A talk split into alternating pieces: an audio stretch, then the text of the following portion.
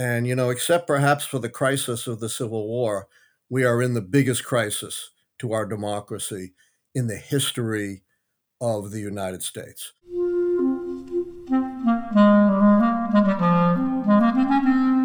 Hello, this is the Great Battlefield Podcast. I'm Nathaniel G. Pearlman. A great political battle is being fought right now between progressives and the forces of reaction on the other side. This show is about the political entrepreneurs and other progressive leaders who are finding new or improved ways to fight.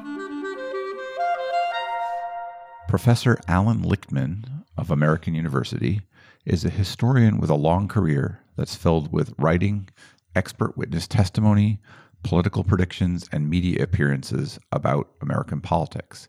In one of those appearances, episode 502 of this podcast, we discussed his history. You should listen to that. But Allan is back to discuss his new book, and it's a good one. It's called 13 Cracks Repairing American Democracy After Trump. I found his placement in historical context of Trump's many challenges to our institutions very helpful and interesting. And he has many suggestions for how to fix things that deserve that kind of attention. So, after a quick word from our sponsor, my interview with Professor Allan Lichtman.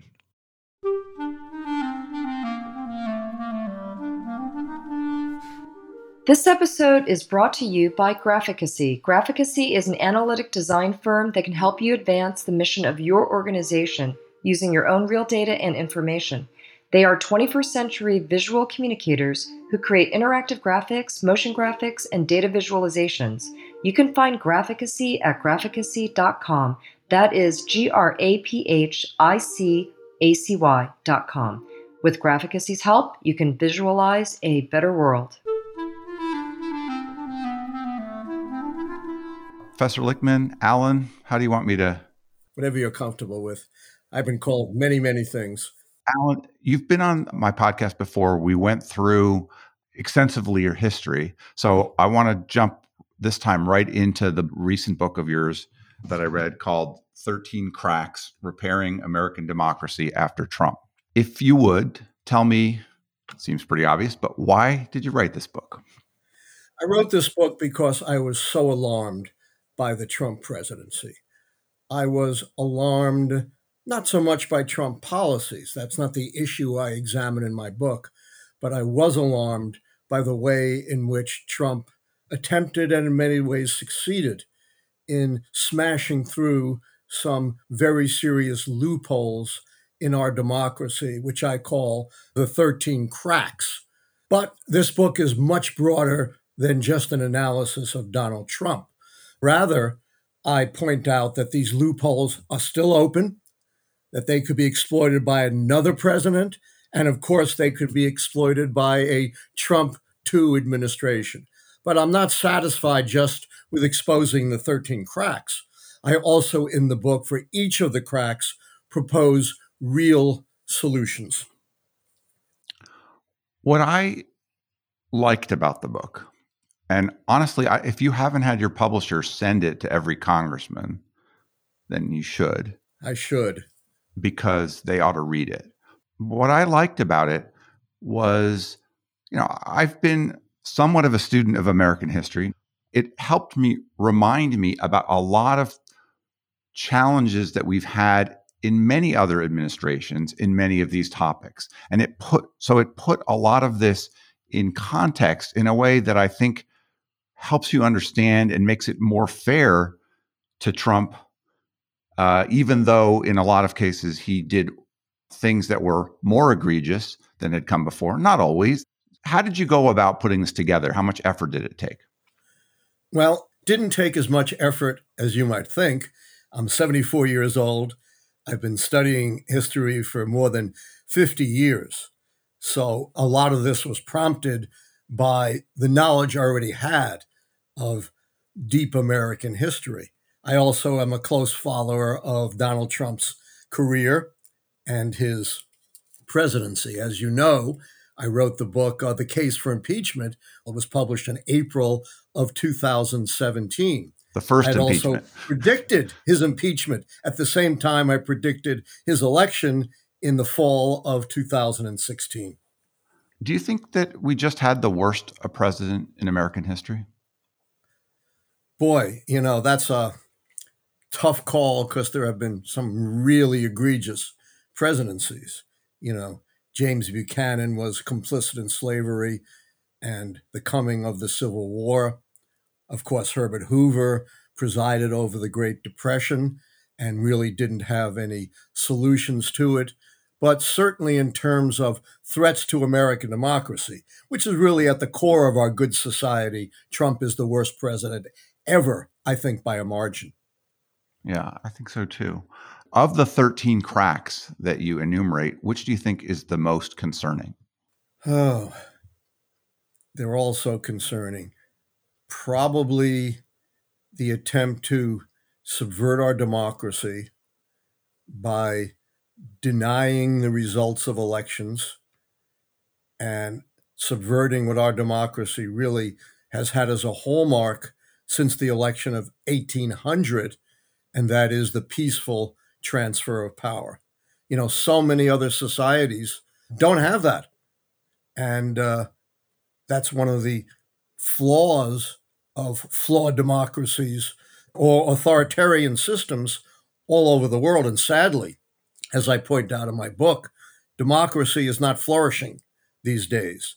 Democracy is, in fact, in decline. Uh, democracies can die.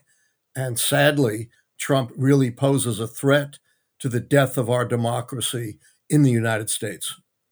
I think that there's a consensus in the progressive side that what happened after the election on January 6th, and even continuing to this day, his effort to persuade the red team that he was cheated out of the election for his ego. He tried everything to not just win the election outright, but then to win it in nefarious ways. For someone who might doubt this, could you go into some of the detail about what was so different in that effort than what has gone before? Certainly. This is where attempts by Donald Trump to subvert our elections and destroy the peaceful transfer of power ties in with another crack, and that, of course, is presidential lying. Trump's not the first president to lie or to lie consequentially. You know, we have George W. Bush, uh, we had the Eisenhower administration, but no one has lied like Donald Trump. And so you put together his lying with his an attempt to subvert elections, and that creates a unique peril to our democracy. First of all, we have never before in the history of the United States, even in the hotly contested, controversial election of 1876, where you had votes from three states in doubt and you had to form a special commission to finally resolve it, the losing candidate has always conceded. Donald Trump is the first candidate in the history of the United States not to concede.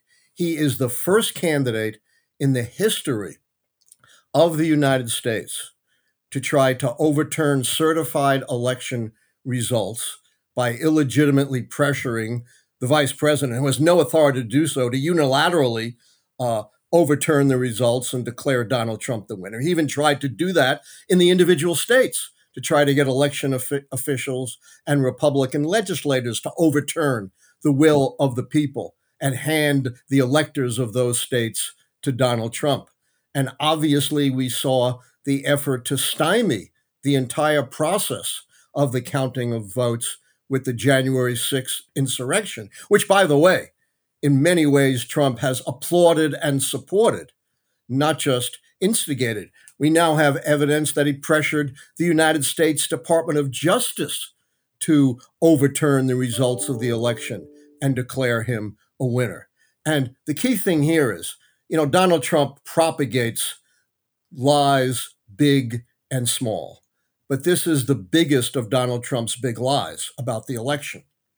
And the big lie is the favored technique of dictators throughout history. You know, tell a lie loudly enough and often enough, and people will come to believe it.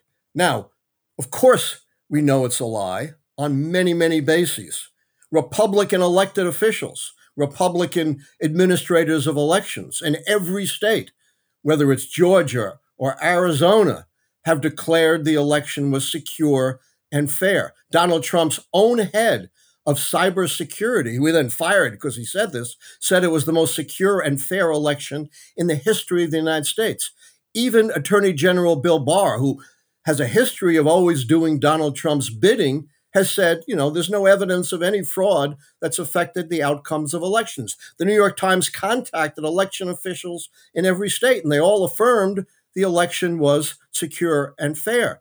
Donald Trump and his allies launched oh God, dozens of lawsuits, all of which were rejected by nearly 90 federal and state court judges, including a number of judges appointed by Donald Trump himself. The United States Supreme Court, with three Trump appointed judges, would not countenance lawsuits from the state of Texas supported by Donald Trump to try to overturn the results of elections in other states. Every charge about a stolen election has been thoroughly litigated in multiple courts by Trump appointed judges, Republican appointed judges, Democrat appointed judges, state judges, and every single one of those charges have been rejected. But here's the sad thing is with this big lie, Donald Trump has apparently persuaded most uh, Republican voters, and indeed perhaps most Republican elected officials to buy into this falsehood that threatens our democracy. So it's no longer just Donald Trump. It's really the entire Republican Party that's complicit here. And the Republicans in states like Texas and Florida, Iowa, have used this big lie in a classic example of circular reasoning to claim, oh my gosh, we need to uh, establish election integrity. And the way they try to do it is to adopt all kinds of voter restrictions that impact most heavily on minorities who are strongly democratic and to make elections much more subject to partisan intervention. It's a tragedy.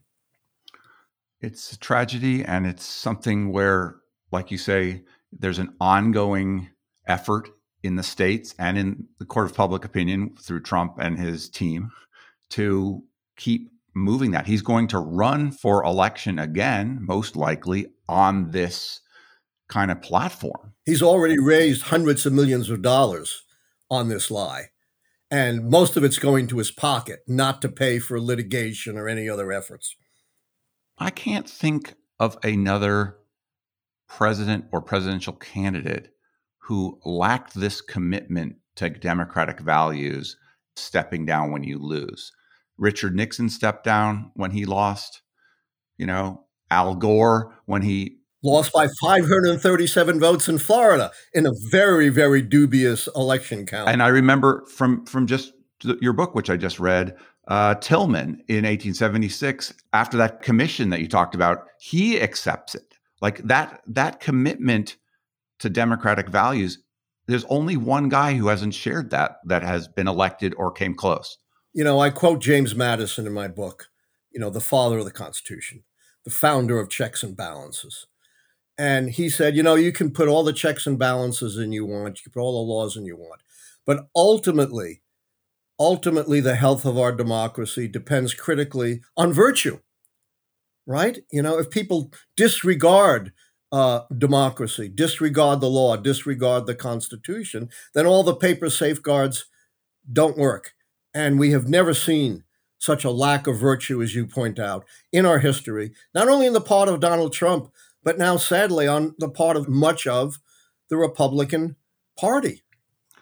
For each of the cracks which you kind of organize this into, you propose some remedies on this particular crack, which is protecting election results, what do you propose there? I propose a, a number of things. Number one, we need to pass new federal voting rights legislation, the kind of legislation that would protect in a true way, not in this way of disempowering voters, the integrity of our elections, including safeguards against the partisan manipulation of elections, which is at the core of a lot of what we're seeing Republicans enact in the state, and essentially what Donald Trump is advocating. Basically, he's advocating partisans should control elections, uh, not the voters. We need a reauthorization of the Voting Rights Act, which would restore the process of preclearance. You know, all of these terrible restrictive laws that are being passed in the states, if we still had the process whereby you had to go to the Justice Department and get rules and laws that impact voters pre cleared, then we might have been able to stop this attack on democracy. But unfortunately, in a five to four decision in 2013, the US Supreme Court invalidated the preclearance procedure. Now, the only approach is to file a lawsuit after the laws are enacted. And as we know, these lawsuits are expensive, they're difficult to prove, they can take years to litigate with extremely uncertain results. So there's no good mechanism to stopping uh, this onslaught of our democracy. And I've pointed out ways of doing it. I also said we need to rewrite the Electoral Count Act, which goes all the way back to 1887, which you know, prescribes procedures for making sure the counting of the votes and the certifying of the election is fair. It's a very convoluted, incomplete law. We need a new one.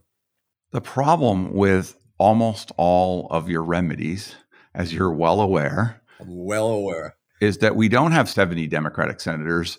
We don't have 67. I'm just thinking we need a few extra just to uh, get through the filibuster and count for the Manchins of the world almost all of your remedies involve acts of Congress.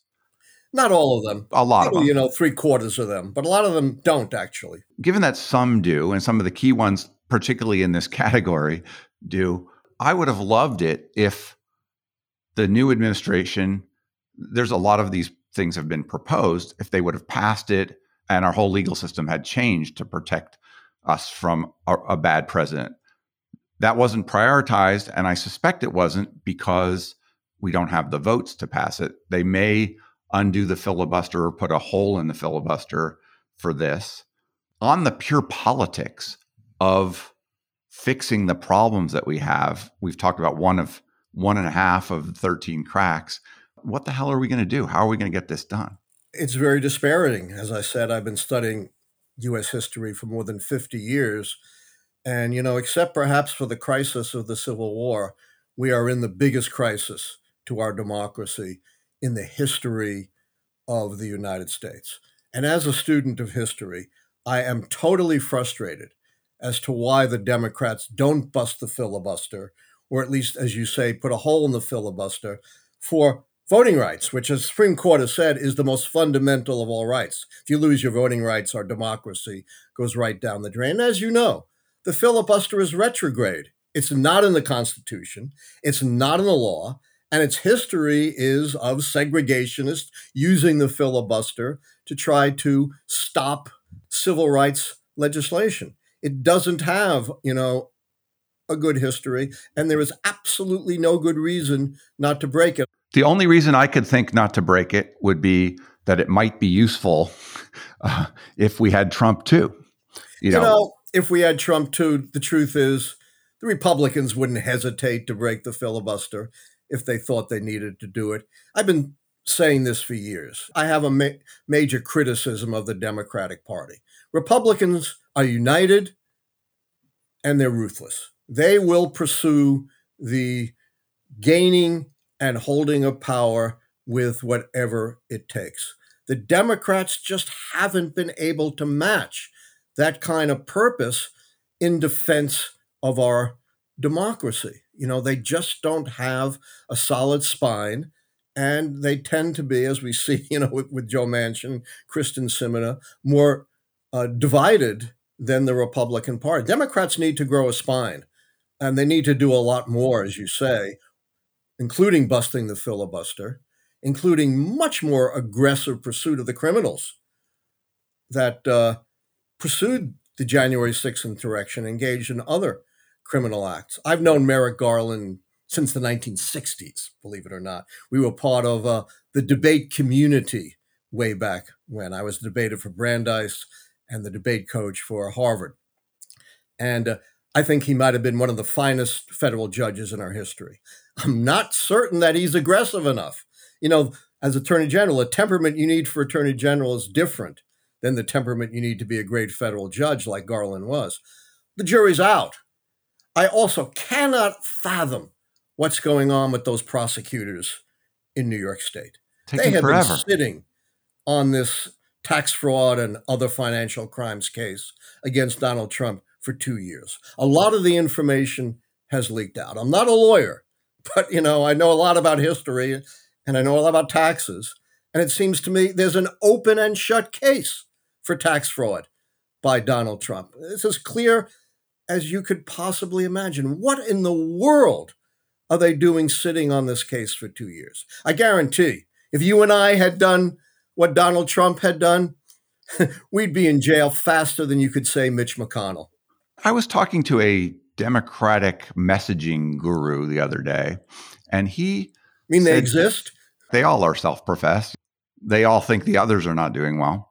He said to me something which I hear a lot, which is we need to stop focusing on Trump. Trump is a symptom of the problem, he's not the problem. And while I think there's some truth to that, I think that he is a symptom. He took advantage of certain things going on. Cracks. But I think pre Trump, pre him taught, having taught this to people, perhaps, there was no other politician who would have tried to pursue all of these areas to break the democracy that Trump did. There's something unique to him, in my view. I completely agree with that. You know, there there are various schools of historical thought. One school is individuals really matter. The other school says, well, not so much. It's the broader trends of history. And I think there's truth to both.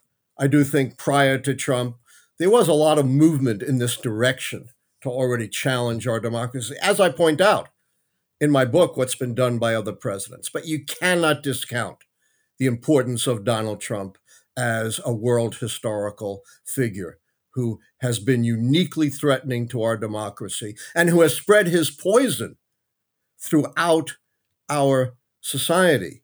It's no longer just Donald Trump, but Donald Trump has been instrumental in corrupting such a huge segment of our society, you know, particularly Republicans, but not just limited to Republicans. You know, I'm not much of a follower of the polls, as you know, of my own prediction systems, but I am astounded to see that Donald Trump still has the same approval rating he's always had. He's actually doing better against Biden. He would probably win if he ran today. It's just astounding. I, don't understand why the American people don't see Donald Trump for who he is. And by the way, you know, as I also point out in my book, he's not just a threat to our democracy, he's a grifter, he's a thief. And he mostly steals money from his own supporters, such as these phony appeals to help him fight the election fraud, when in fact, you know, the vast bulk of that money is not going to lawyers or litigation or anything like that, but going right into his pocket. We've seen the same thing with his acolyte, Steve Bannon. You know, Bannon sets up this phony outfit that supposedly is collecting money to build the border wall, but again, the money's going right into his pocket. He's indicted for it. And guess what? Donald Trump pardons him because he's doing the same thing Donald Trump does. You know, Donald Trump has committed so many crimes, and not just as president, but throughout his career, as you know, I point out in my first earlier book, The Case for Impeachment, and he has never been held accountable for anything. So when you're not held accountable, you're not going to stop. Tomorrow, I'm interviewing Todd Gitlin, Jeff Isaac, and, and Bill Kristol because they have this open letter in defense of democracy. I don't know if you saw it. No, but I, I know what Bill Kristol's been saying. It's another example of the intellectuals uh, like you and them and and others railing against this this horrible risk that we have and these things that are going on. including a lot of former Republican officials and members of Congress. What worries me is that historically, if you look at countries, that hasn't really been an effective method for stopping takeovers of countries, right? Like people Absolutely writing books, right. people writing letters, people uh, forming groups to defend democracy with a couple million dollars. I'm following these efforts. I am behind them all, but I am worried, as I, I know you are, that this inexorable ball is rolling in one direction. That if we have, if the economy's not going well, if COVID is still a problem in a two party system, and that guy's going to get the nomination of his party, he's very likely to win again unless things are going really, you know, well. Incumbents get elected when things are going well. That's my system, the 13 keys, which measures that. And that's exactly right. Trump could win again. You know, apropos of your point, which I totally agree with, the late great Andy Kaufman had this skit where he portrays the stiff upper lip Britisher. And his solution to every problem was a stern letter to the Times, you know, as if, you know, these kinds of things have any impact whatsoever. It's very sad, you know, all of us railing. We seem to be, you know, shouting against the wind. It does not seem to be working. I want to pick up, though, on another important point you said, talking about your message guy. Another thing I've been frustrated about in the Democratic Party is not only the lack of a spine, but the lack of a message. You know, Democrats used to be the master of messaging, right? The New Deal, the New Frontier, the bridge to the 21st century, hope and change. You know, simple, compelling messages that could be issued in a phrase or two. I haven't seen that since 2008. What in the world is the simple, compelling message that the Democrats have for the American people? What became clear with the Virginia governor election that just happened, that message can't just be Trump supports this guy or this guy's like Trump or this is Trump again. You know, Absolutely not. It has to be more than that. it's got to be positive. Yep. Well, got to have a positive message. Democrats have always succeeded with these pithy, important, positive messages. And if you look where Democrats have succeeded as well, you know, and the greatest example of this, of course, is the greatest Democrat of all, Franklin Delano Roosevelt. Democrats have succeeded when they've delivered real benefits to the American people. And maybe, you know, the infrastructure bill, which also was terribly messaged and passed in such a messy way. But maybe over time, uh, you know, benefits will flow to the American people and they'll begin to see, you know, how Democrats are actually helping them out in a very real way. There does seem to be a pattern of major legislation taking a while to to redound to the benefit of the people passing it. That seems more likely to hurt you in the short run than to help you and then maybe help down the road. So we'll see on this. Yeah, that's a very important point. Look at Obamacare, you know, the Affordable Care Act. Initially, in fact, for a year or two, maybe even more, the public opinion was we don't like the Affordable Care Act. But then as people began to realize, hey, this thing is really good. You know, when you expand uh, Medicaid, it helps millions of people and public opinion turned around on Obamacare. But it took, you're right, it took a long time. You mentioned that this former president profited out of being in the government. He did a couple things that like were not supposed to be done, conflicts of interest. That's one of my cracks. Putting his, you know, kid in the White House and the business of taking money from foreign governments and making, you know, sending everyone to his resorts and golf courses and like clearly taking money out of your pocket to pay for all that too. Yep. This seems so minor compared to to breaking the election laws or whatever, but why was it so easy to get away with? As I said, you know, Trump is the most extraordinary figure in American history in terms of getting away with things.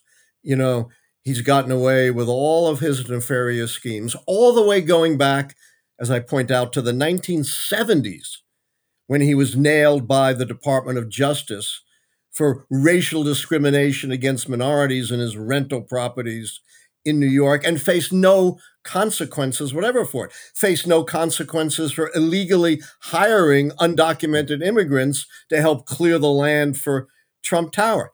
Gets away with that entirely. Has five bankruptcies, walks away from every one of those bankruptcies without any financial burden upon himself, leaving others, you know, holding the bag and gets away with all these conflicts. These are important. You know, the founding fathers said one of the biggest threats to our democracy is foreign influence. And when you are pocketing money and benefits from foreign governments, then it's impossible for the American people to know where your promotion of the national interest leaves off and your promotion of your personal interests take place, particularly for someone like Trump, who frankly doesn't care about the national interest, but cares a lot about enriching himself. If he succeeds in coming back into power, if he wins either by getting more votes or by getting state legislatures to overturn votes and and throw electoral college votes his way. Not unrealistic. not impossible. It's getting set up in in a number of states right now that are controlled by Republicans and that are close states uh, electorally. What other cracks do you think might be punched through? I think he's going to punch through all of them. One of the big cracks that he's already punched through, and I think will punch through a lot more, is this idea, and he's been explicit about it, that as president, there are no checks on him, that he can do anything he wants. If he wins again, heaven forbid, I'm sure he'll have a Republican Congress, which means there will be absolutely no constraints on this president. You know, Richard Nixon, who before Trump, you know, was probably the most scandal plagued president, at the beginning of his second term, told his confidants, All right, I don't have to worry about reelection again. I've got the power, and we're going to use the power to help our friends get rich and punish our enemies. That got thwarted by the Watergate scandal. But I think that's exactly what a new Trump presidency would try to do. I also think you will get not just state laws, but now federal laws restricting the vote and making democratic elections impossible in the United States. Imagine the replication at the national level of what's being done in these Republican controlled states. If it's so easy to look ahead and see that, why the hell are we not preparing better? I am totally perplexed by that. As I said, there are big problems with the Democrats in terms of messaging, in terms of their spine, in terms of their divisions. But what really perplexes me is why the American people, the vast majority of them, don't see through this. It's all out there, it's all obvious. This isn't subtle. Trump is not subtle.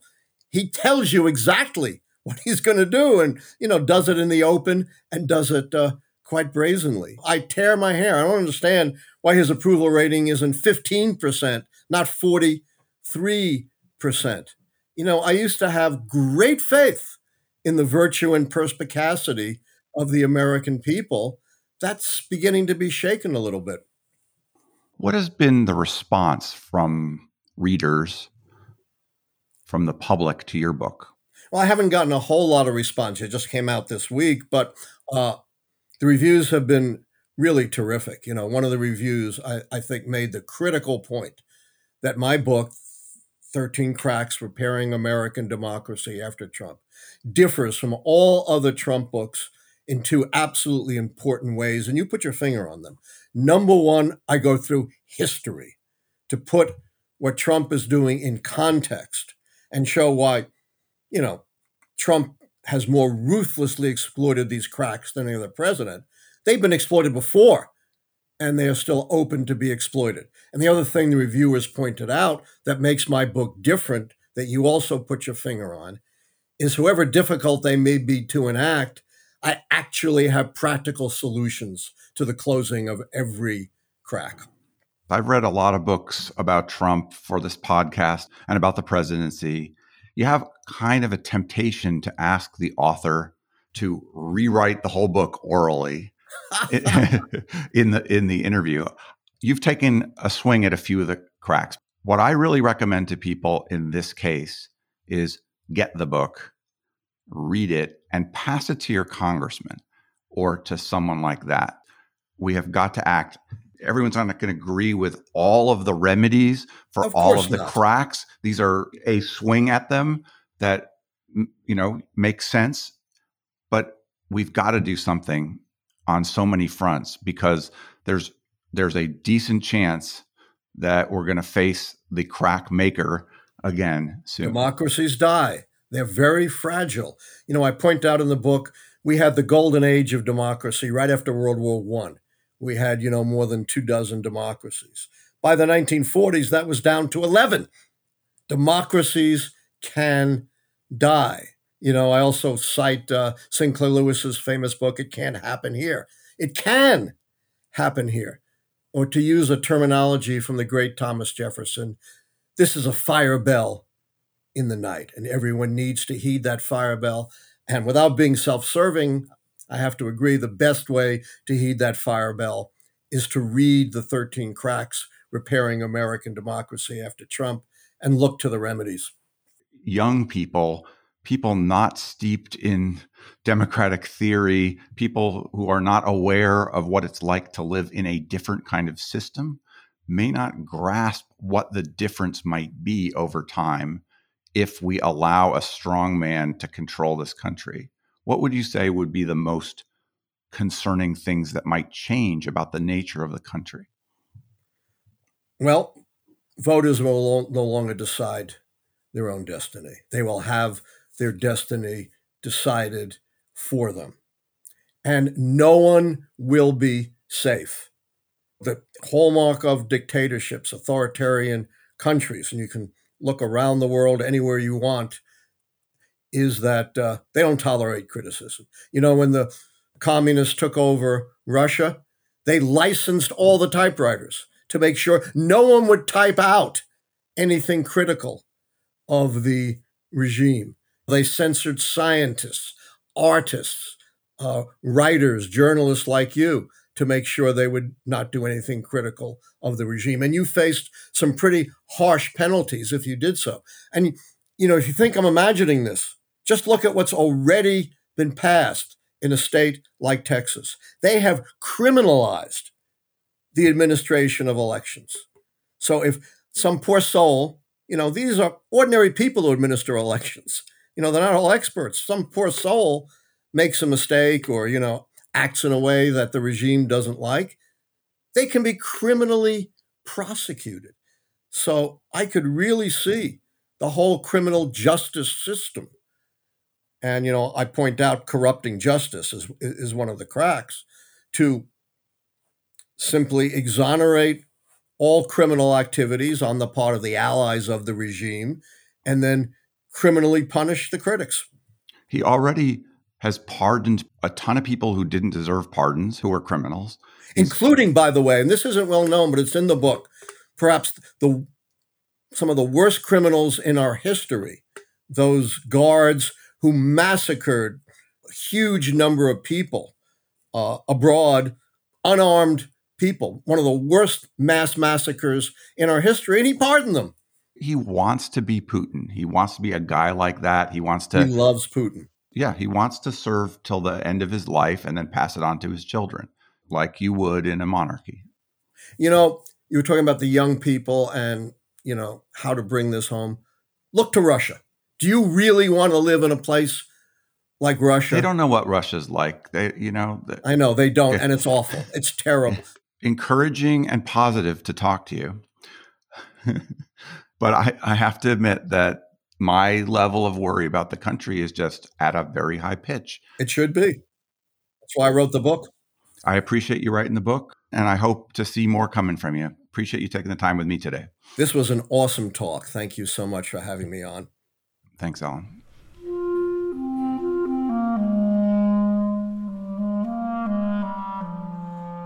That was Professor Allan Lichtman of American University.